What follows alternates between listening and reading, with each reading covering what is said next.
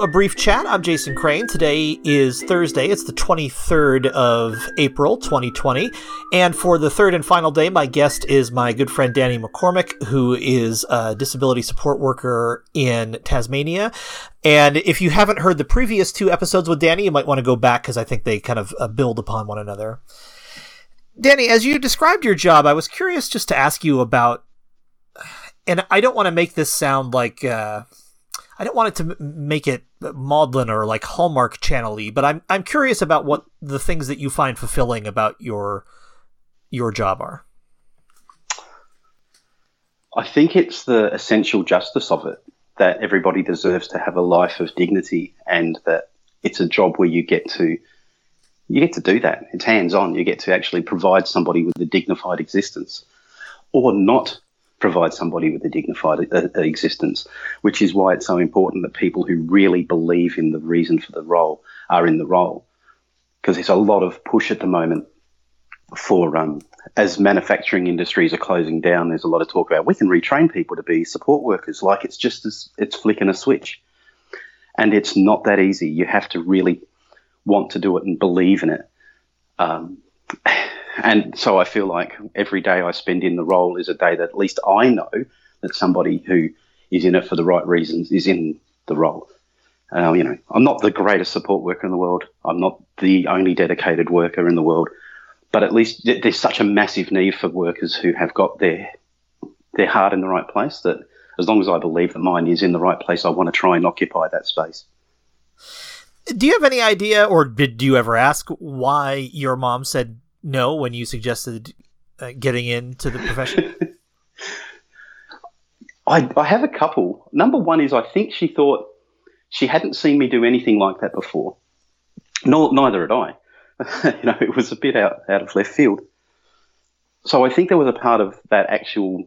No, actually, I don't. I'm not sure that you have got this in you. Um, and I think another part of it is I think she undervalued the work because she saw me as being someone who did really well in high school. I was meant to go to university, but I I didn't have the passion to do it. I, would lost. I'd, all I can say is I'd worked my entire high school life towards going into university, and when I got to the the year where you're supposed to be really honing in on what it is you want to do, I didn't have an answer. And I look back at the answer I had, which was I wanted to be a fine art restorer. And then I looked at why I was doing that, and I think it was because it was the only job I could find that had the word art in it when I looked through the manual. that and I'd have access to some pretty good, you know, paints and stuff. But I, I didn't really believe in it. I didn't want to do it, and so I just went, well, I'm just going to go into the workforce and find my way around, and maybe I'll find my direction there. And I did when I stopped looking, which is often the way, isn't it? Absolutely. And I'm I mean, you said you've been doing it for like three decades now. I mean, which I have I have to believe that in addition to being fulfilling, it has a component to it that sounds pretty exhausting to me too. I mean, like it's a job that you can't if you're doing it well, it doesn't sound like it's a job you can go into without your emotions kind of right on the surface. Yeah, it, that's true, but it also depends on the clientele, the, the people you're supporting because some people are just really easy to look after and are delights to be around all day long, and it doesn't feel like it's working. You, so you're going to, you know, I've had people that I've supported over the years where I've literally gone to their house for four or five hours, talked about movies, played video games, helped them um, put their computers together and take them apart, and just had fun. They're just my friends. And getting paid to hang out with your friends is pretty cool. But also, I don't feel like that's what I should be doing because I'm capable of doing more. So, what I used to do was balance it a bit because the burnout jobs, the ones that were really hard and really stressful, pay the same basically as the ones that are easy. So you you strike a balance, or I did. I struck I struck a balance and said I would do all the government work, which was much harder, a lot more labour intensive and emotionally exhausting. But then I would offset that with the easy money jobs, where it really was. It felt almost um, dishonest because I was getting paid to go and hang out with friends they were just my friends, and I would just help them do their everyday stuff like I would if I was just their friend. But I couldn't do that for just that. Can't be all I do because uh, you know you have to be challenged, otherwise you there's no point. But I'd love to go back to that when I actually can retire. I probably will just keep doing that, just going and hanging out with my friends. If people are listening to this and thinking that what you're talking about sounds like something they're interested in, are there are there some things you can say to them, like eh, you know, maybe things that will either entice them or warn them away, depending on their particular personality type? Well, it, as far as the personality type goes, I think you have to be pretty good at being a chameleon. Um, I've got a friend who's a butler, and we find that we have got quite a bit in common when it comes to the people we support because as a butler, you have to be completely forget your ego. You are not there to put your own perspective forward. You are there to serve. You're paid there to be there to serve that person's um, expectations. And a good butler does that, and they do that seamlessly and without friction. And a good support worker has to be able to do that too. You don't go into someone's house. I learnt this really well in the um, government sector because we work with such a wide variety of people. And I was working in um, domestic care uh, when I worked for the government mainly, which is going out to people's houses.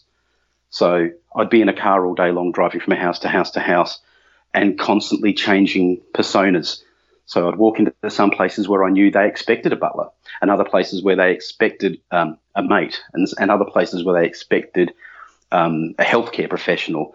And you just had to forget what your opinion was, um, and just be that per- what that person's expectation was. If you wanted to be, you know, if you wanted to value that person's um, right to have that access, so a big ego will not get you far. It's fine to have it when you clock off do do whatever you want to do. But when you're at work, you have to be able to serve that person and provide them the dignity of choice.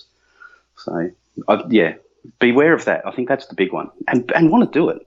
You have to really want to do it, especially with the pay you're going to get for most of the time. You're not going to get paid heaps, so um, you won't be doing it because you want a big house.